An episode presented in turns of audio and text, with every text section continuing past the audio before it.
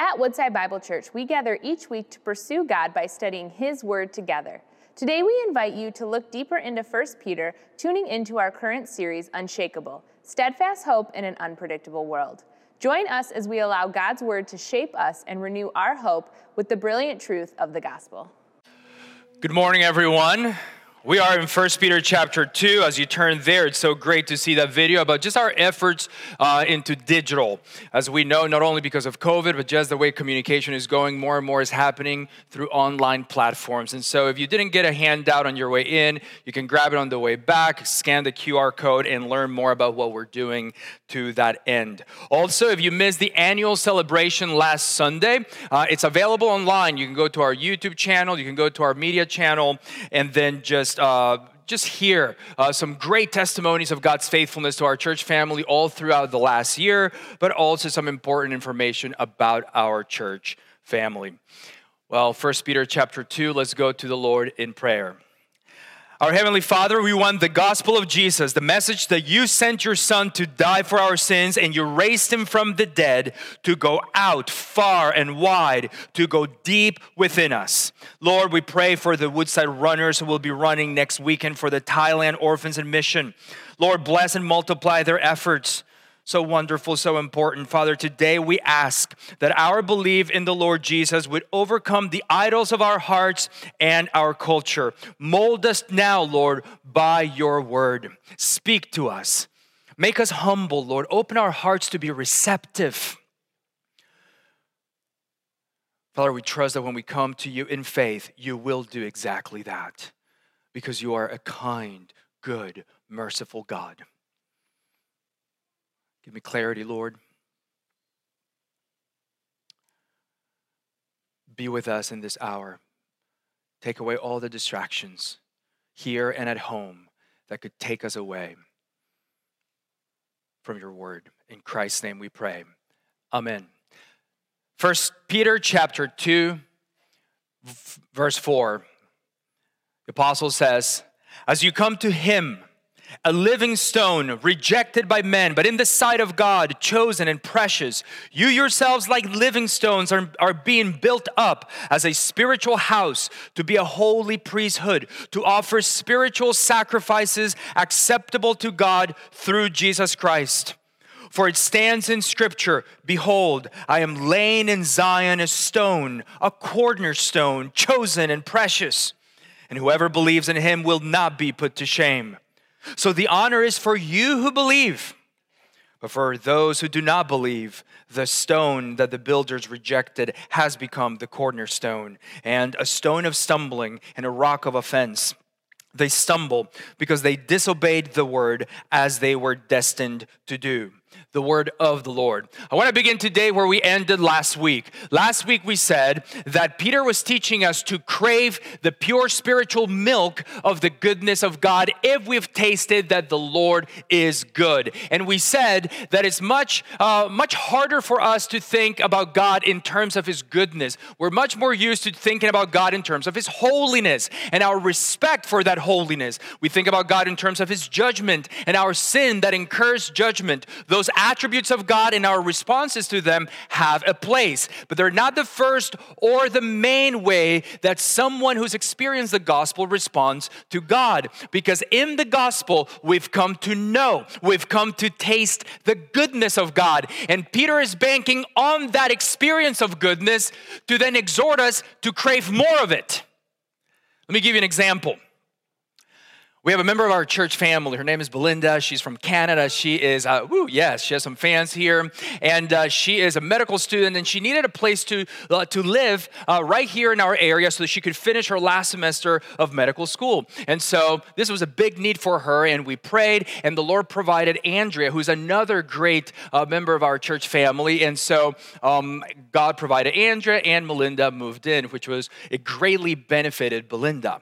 But then soon after that, COVID hit. And now Andrea, who's a single mom and had a child now at home from school, um, and she still needed to go to work because she was deemed essential. Now she needed help. But guess what? Now Belinda was in her house. And even though as, as medical students, you guys know they're so busy, she still had the time to help take care of Andrea's son. And so it's an amazing story because when Andrea opened her home to Belinda, all she thought she was doing was just being obedient to God, right? Opening her, her home, offering hospitality to someone in need.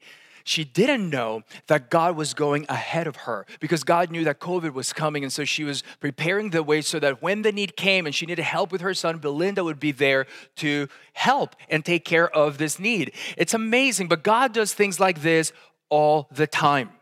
I'm sure that you've seen God do these kinds of things in your life. But you see, for both of them, for Belinda and for Andrea, see, they were tasting the goodness of God. And having seen all of that, for Belinda, you know, she would definitely say, Thank you, Lord, for, for providing a home for me. Thank you for answering my prayer. Now, what is that? That is her tasting the goodness of God. And after, you know, you've tasted that goodness, the next thing is what Peter says to us here is you crave more of it. You want more of his goodness. Same thing goes for Andrea. But you see, when someone doesn't know God and something like that, an arrangement like that happens in their lives, they go, Man, I was so lucky. Wow, what a coincidence. How serendipitous. But Peter is writing to Christians who have tasted the goodness of God, and he's banking on that experience of goodness of God to now exhort us to crave more of it. He says, long for the pure spiritual milk of the goodness of God. And I wanted to start with that today because I want you to make the jump from I fear God, I respect God, to I've tasted the goodness of God. It will change your life. It's not that you don't respect God anymore, that you don't fear Him anymore, but rather you are so filled filled with His goodness. That the walls of your life, the walls of your house, so to speak, are painted with God's goodness. And it's transformative. There's a very important sense in which Jesus, when he says to us, I am the bread of life, expects us to find him delicious. And in a place like that is where the text today starts because now Peter talks to us about Jesus being precious, having great worth, like a rare, expensive gem. And so let's dig right in. Recognize your place in the house of God. First Peter 2, verse 4. He says, As you come to him, Jesus, a living stone rejected by men, but in the sight of God, chosen and precious. There it is. You yourselves, like living stones, are being built up as a spiritual house to be a holy priesthood, to offer spiritual sacrifices acceptable to God through Jesus Christ. Now, remember that Peter is writing to Christians who were likely to have been expelled from Rome when the Emperor Claudius kicked out the Jews from Rome which would have included many Christians. Remember also that in chapter 1, Peter told us that the Christians were going through various trials because of their faith. These would include social ostracizing, ridicule, slander, loss of opportunity, and many other unjust forms of suffering. So, with that background in mind, Peter now begins to unpack the reason for that unjust suffering, and that is the rejection of Jesus Christ himself by many.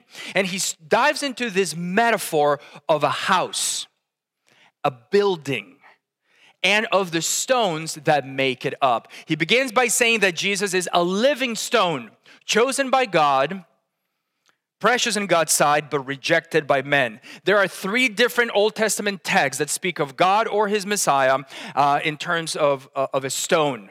Two in Isaiah, one in Psalms. Jesus picks up the one in Psalm 118 uh, as he explains Israel's rejection of him. Matthew, Mark, and Luke record Jesus' teaching on this in the parable of the wicked tenants. Now, this is a parable that Jesus tells when he's his last time in Jerusalem, just a few days from his execution. And in the parable, Jesus says that there was an owner who planted a vineyard, left it to some tenants, and then went away on a journey. When the time came to collect the fruit from the vineyard, he sent a servant, but the tenants beat the servant and sent him away empty handed. So the owner sent another one and they did the same. He sent a third one and they did the same. And so finally the owner sent his son, thinking they will respect my son. But instead, the tenants killed the son because they thought if we kill the heir, the inheritance will be ours. And then Jesus asked the question, what then will the owner do to those tenants? He will come and destroy them and give the vineyard to others. Now, when Jesus said this, his audience was horrified because they knew that he had spoken that against them. And then Jesus poses the question where he brings Psalm 118. He says, What then is this that is written? The stone that the builders rejected has become the cornerstone. Everyone who falls on it will be broken to pieces, and him on whom it falls will be crushed. Now, what does all of that mean? The vineyard is the covenant that God made with Israel, and he gave it to them and he expected to find fruit, the fruit of righteousness and justice, but instead he found bloodshed. And so God sends prophet after prophet to Israel asking, Where is the fruit? Where is my fruit?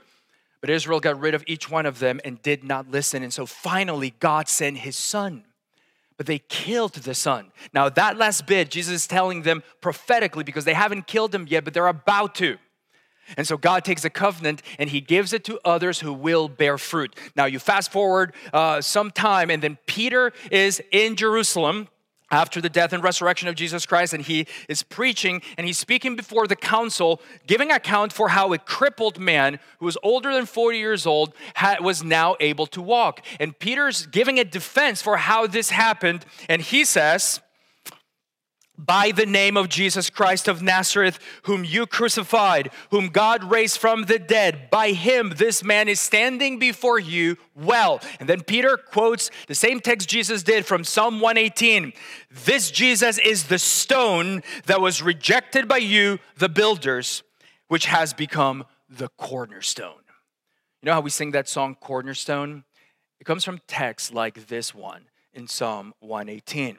So now in First Peter, Peter tells us that Jesus is the living stone, rejected by men, but in the sight of God, chosen and precious. And not only does he say that Jesus is a living stone, but then he tells us that we, individually and as a church body, are also living stones and we're being built up into a spiritual house. Look at verse 5. He says, You yourselves, like living stones, are being built up as a spiritual house to be a holy priesthood, to offer spiritual sacrifices acceptable to God through Jesus Christ. This is a wonderful image. In, in the Old Testament, in the, temp, the temple was made of stones, dead stones. And in the temple, the priest would offer animal sacrifices. But now, Peter says that for us who are in Christ, we are now the temple. And this temple is made of stones, but the stones are living. So the temple for us as Christians is not this building, it's this us, the people of God. It's made of living stones. And not only that, we are also the holy priesthood. And not only that, we are also the spiritual sacrifices. So we don't offer animal sacrifices, rather, we offer spiritual sacrifices which are acceptable to God through Jesus Christ. So we are the temple. We are the priesthood, we are the sacrifices. Now, what kind of sacrifices do we offer? Well, Peter doesn't go into it right here, but he has told us earlier that we are to be holy in all of our conduct. Chapter 1, verse 15. Earlier before that, he told us that we are being sanctified for obedience to Jesus Christ and sprinkling with his blood. So, our spiritual sacrifices today are everything that we do in obedience to Jesus Christ, which is being sanctified by the Spirit of God. So, Jesus Christ, the, the body of Jesus, was the last and effectual sacrifice for the forgiveness of our sins. But then when we are in Him, our entire life is a sacrifice, it's a spiritual sacrifice of worship. It's not for the forgiveness of sins, it's a part of our worship Do you see? And so when Andrea opened her home to Belinda, that was a spiritual sacrifice. When Belinda offered to help Andrea's son, that was a spiritual sacrifice. When the band members come here, I mean from 7 in the morning to 1, 1.30 to help us worship, that's a spiritual sacrifice for them. When you open your home to host your group, or when you mentor someone in the Lord, or when you join the work that God is doing in our church family through groups and through every other ministry, those are spiritual sacrifices. Now, it's important for us to notice that we are being built up, he says, we are being built up into a spiritual house. We are not isolated stones scattered along the way, nor are we a stone in a pile without purpose somewhere. No, we are interlocking one with another as God builds this edifice of great significance. And so, my question to us is Are you a living stone, meaningfully related to the body of Christ, to the spiritual house that God is building? Or are you an isolated, scattered stone somewhere, or a stone in a pile with a purpose? Recognize your place in the house of God. You're a living stone, not a rolling stone. Number two, don't stumble over the word of God.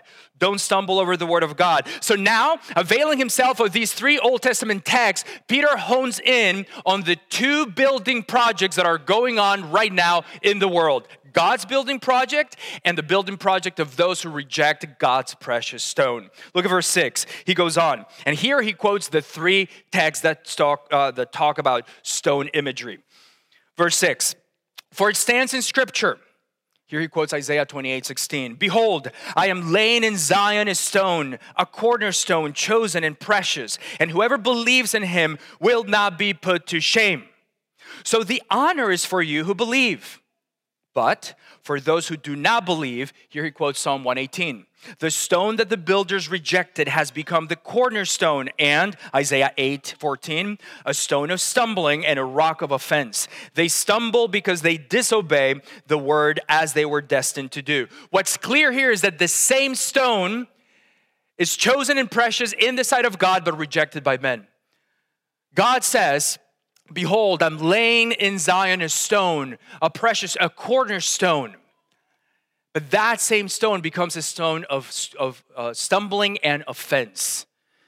You know, the, the, inclusive, the, the pervasiveness of language of inclusivity in our culture can make us forget how Jesus divides all of humankind into two groups and two groups only those who receive him, who believe in him, who see him as chosen and as precious in their sight because he's chosen and precious in God's sight, and those who reject him. And yet, that is the stone. This rejected stone by men is the stone that becomes the cornerstone. It says, The stone the builders rejected has become the cornerstone. The image here is of a construction job site where you have lots of workers, there's lots of big stones, and they're looking for the stones to begin the building. And there's a stone over there, a big one, but they pass over it because they see it as of little value. But that's the one. That's the stone that becomes the cornerstone, meaning the foundational stone for the entire building project. Now, why do they stumble over this stone? And he says, Peter says, because they disobey the word as they were destined to do. The rejection of Jesus, as, the, as Jesus himself and the apostles employ this language of the stone imagery from the Old Testament, goes from the rejection of the uh, leaders of Jerusalem. Um, then to the whole Israelite nation, and then to the Gentile world that does not accept them. So in the Gospels and in Acts, they use these kinds of texts to speak up against the rejection of the Jerusalem leaders against Jesus. Then in Romans 9, Peter, uh, Paul uses the same kind of language to speak of the rejection of Israel as a nation. So it's amplifying of Jesus Christ. And then finally, here in First Peter, he talks about the Gentile non-Jewish nations who do not believe in the the Lord. Here's the thing everyone who hears about Jesus is confronted with God's precious stone. And either they see him as chosen, either you see him as chosen and precious because he's chosen and precious in God's sight, or you reject him. And then, therefore, you stumble over him, and it says, you will be ashamed. But there is no neutral position when it comes to Jesus. Jesus has, from the very beginning, been dividing families. He's been exposing human pride. He says, I am the way, the truth, and the life. No one comes to the Father except through me. And it's important that we who live in a pluralistic society hear this word today. I remember when I was a young Christian and I resented, I resented the exclusivity of these claims. I didn't like it. I didn't want it to be so radical. I didn't want it to be true that Jesus, the people apart from him, were utterly and forever lost. I didn't like that. I wrestled with this for months and months. And what helped me overcome was continuing to listen to his word and immersing myself in the building project that God is doing right now. I began to taste the goodness of God and I kept on tasting it and it kept refining my mindset and, and my desires and my feelings and all of these things. And I was finally able to see that there is no life for me or anyone apart from Jesus Christ. This is not just a point of doctrine, you guys. This is a matter of how God has designed the universe. Jesus is God's cornerstone, and so build your life on the cornerstone of Christ. Build your life on the cornerstone of Christ. Peter says that the honor will be to you if you believe. Build your life on anything else, and you'll stumble and be ashamed. You see, there are two building projects at work in the world right now God's building project with Jesus as the cornerstone, and the building project of everyone else who rejects him. And so, in light of those two building projects at work in the world right now, I want to leave you with two exhortations one on politics, one on money. How's that for a church growth strategy? You know, I really want to grow the church in 2020. Let's talk about two softballs politics and giving away your money. Any takers?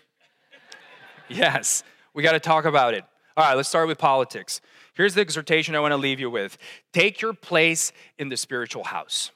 Take your place in God's spiritual house. I said a few weeks ago that the most radically political thing you can do is to be wholly immersed in the life of the church. Let me give you a defense of that statement. We, we've been saying in the last few weeks that the church is utterly political because we answer to the rightful king of the universe who says, who claims all authority in heaven and on earth. We've also said that his kingdom advances and is sustained by the power of his word. And only what his word builds will last forever. The kingdom of God does not advance, we've been saying, by the power of the sword or by the enacting of civil policy or political policy.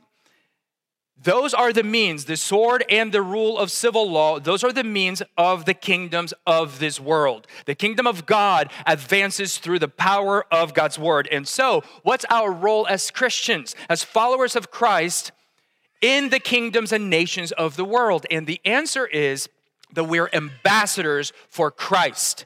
We're ambassadors for Christ. Paul tells us this in 2 Corinthians 5. We represent the king and his kingdom to the nations. We represent his love, his forgiveness, his justice, the utter lack of malice, deceit, hypocrisy, envy, and slander in his ways. So, how do we do this? By advocating for certain policies and not for others? Well, sure, but that's not the beginning or the end of it. Not even close. There is far more to it. It's far more complex and it's far more personal and it demands far more from you. Let me give you a few examples. Let's take some of the hot political topics in our nation right now the poor, the needy, taxes, race relations, immigration.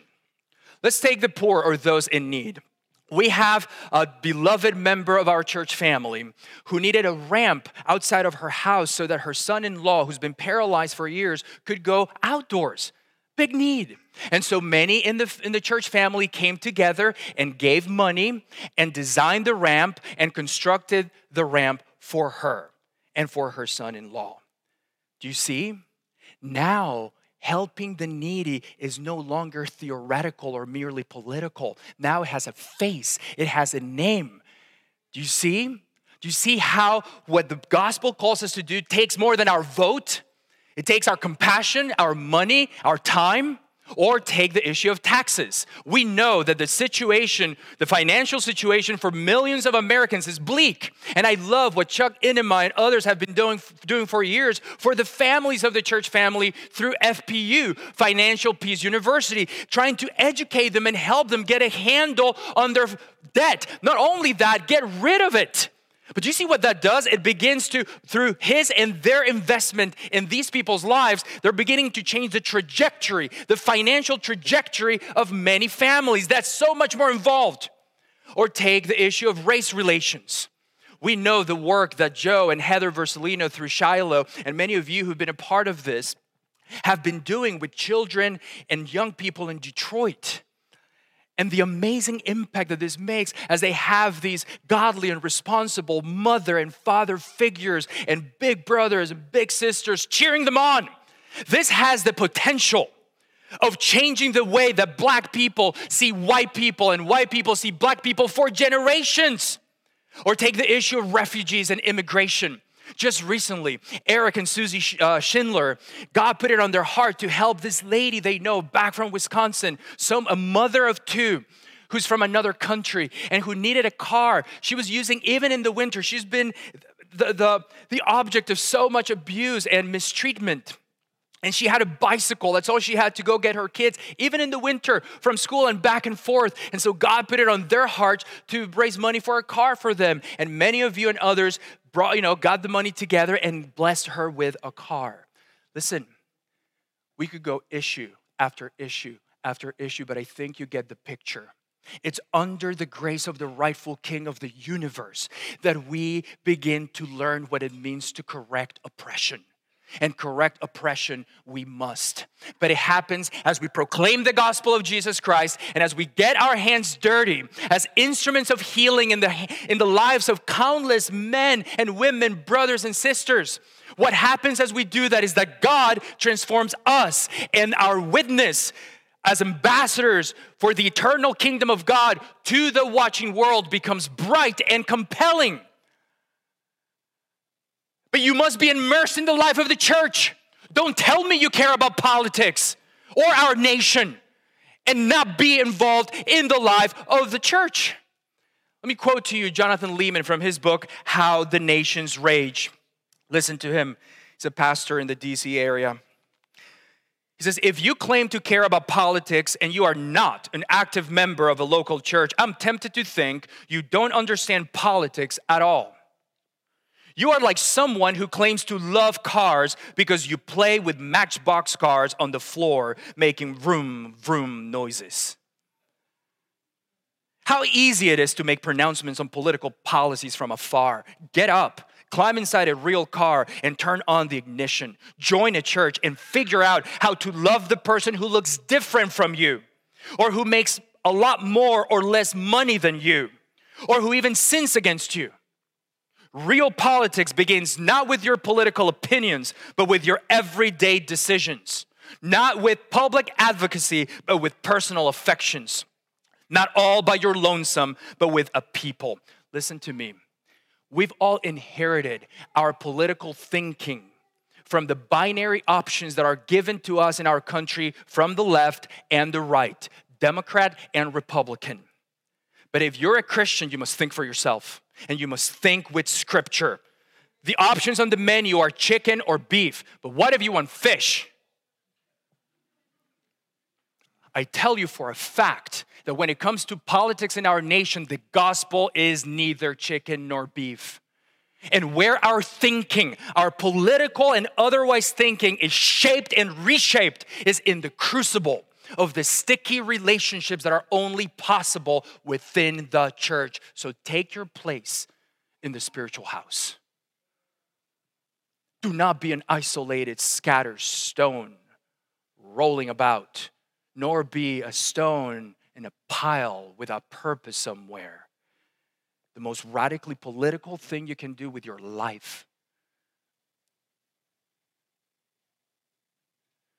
is to be fully immersed in God's building project.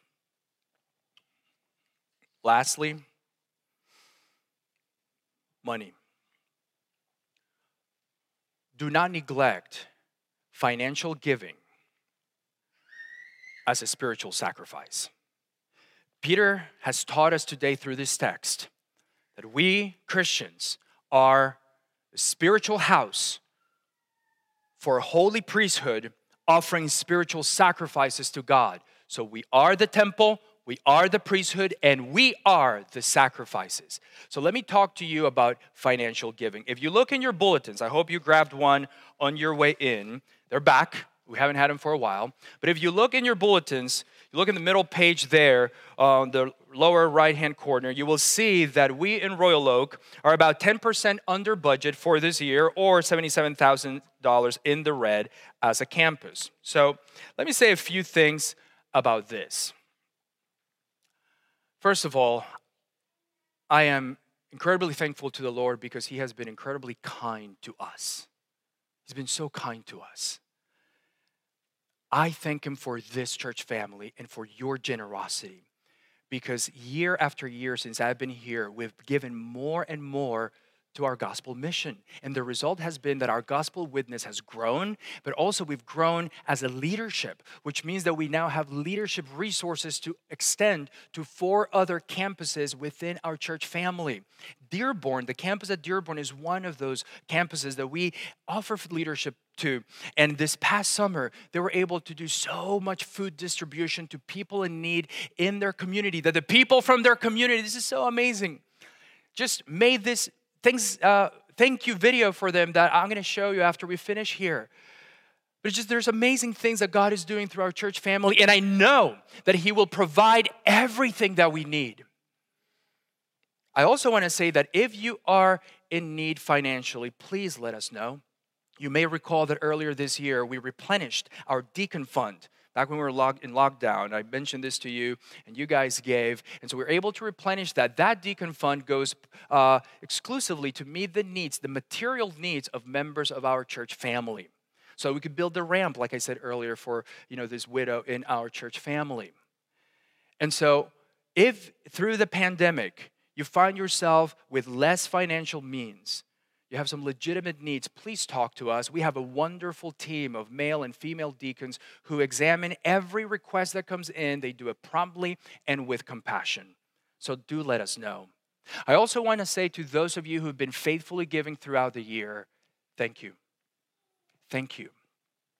I know that when things are and feel uncertain, the instinct of preservation kicks in and we want to hoard, to stop giving to hold on to what we think we can control. But we know that the gospel calls us to trust God, to let go, and to give, and not to give when it's comfortable and cushy, when it comes from our ample reserves, but to give when it hurts, to give beyond our ability.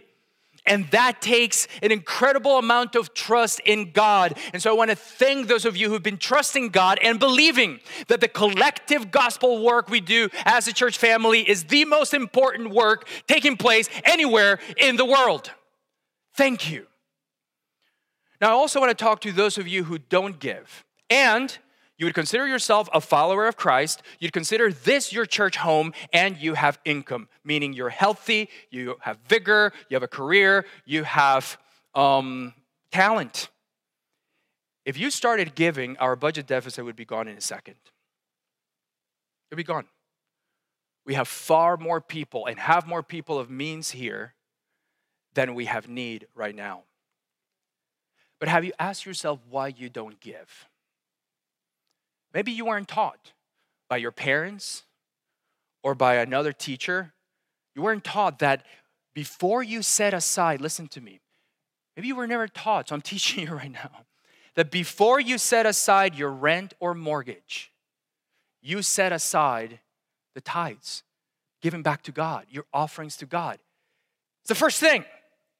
We always give to God from our first fruits, not from the leftovers. Ever. Why? Why would we do that? Just think of one reason why we would give to God from the first. Because He gave us His Son. It doesn't get any more first fruits than that. Not even close. I mean, yes, God sent prophet after prophet saying, Where's the fruit? Where's the righteousness and justice I'm looking for in my people? But then they did not listen to them. And so he sent his son, his chosen, precious son, though he knew that we would reject him. He knew that we would spit upon him and beat him and punch him and nail him to a cross. But he sent him, he gave him to us because apart from him, we would have nothing. And so Christ, being incredibly rich, became poor for us.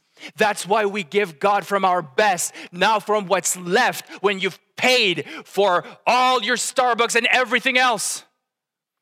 I was taught this lesson when I was a young Christian, as soon as I became a Christian. And so, as a college student, I gave $20 each week because I made like $180 or something.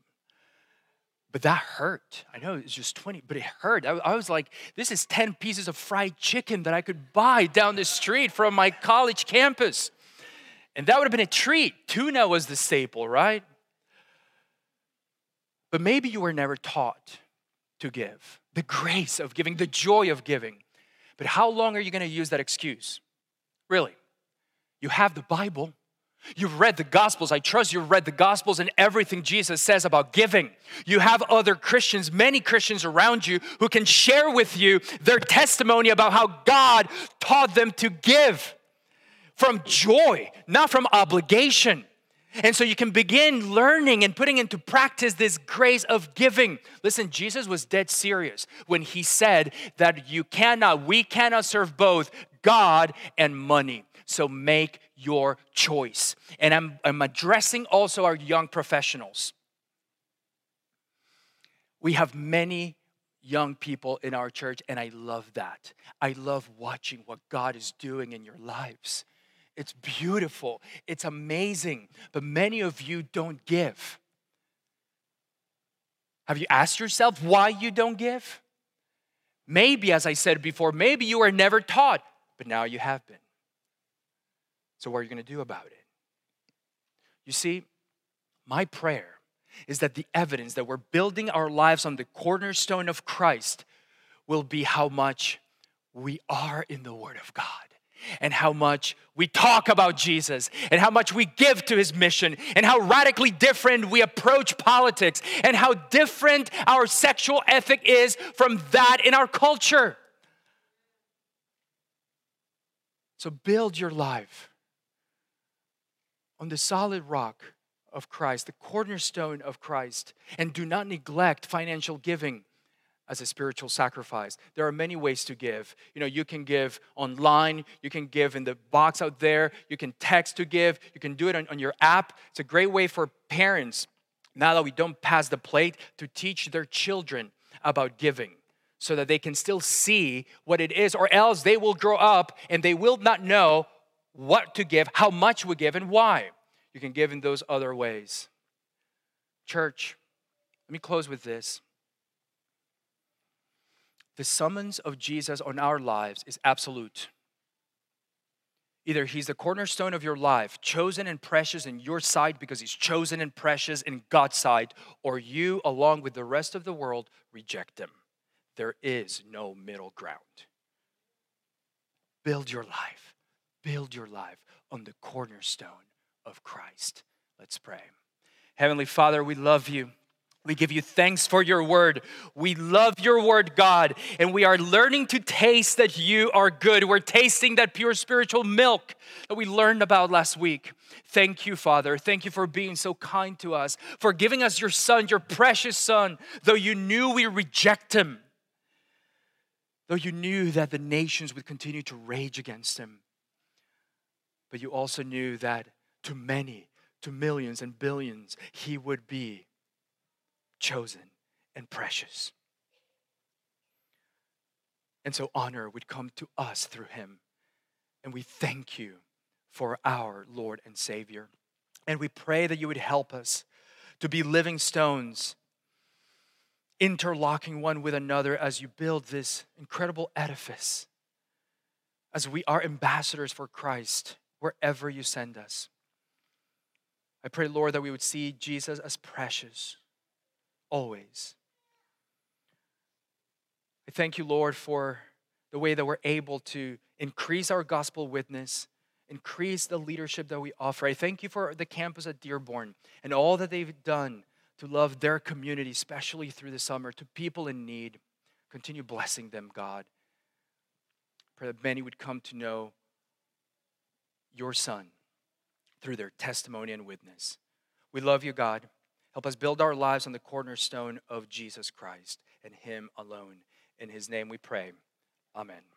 Thank you for joining us as we study God's Word together. We would love to hear how God is moving in your heart and get you connected into the Woodside Bible Church family. Head to woodsidebible.org/connect to introduce yourself to us today.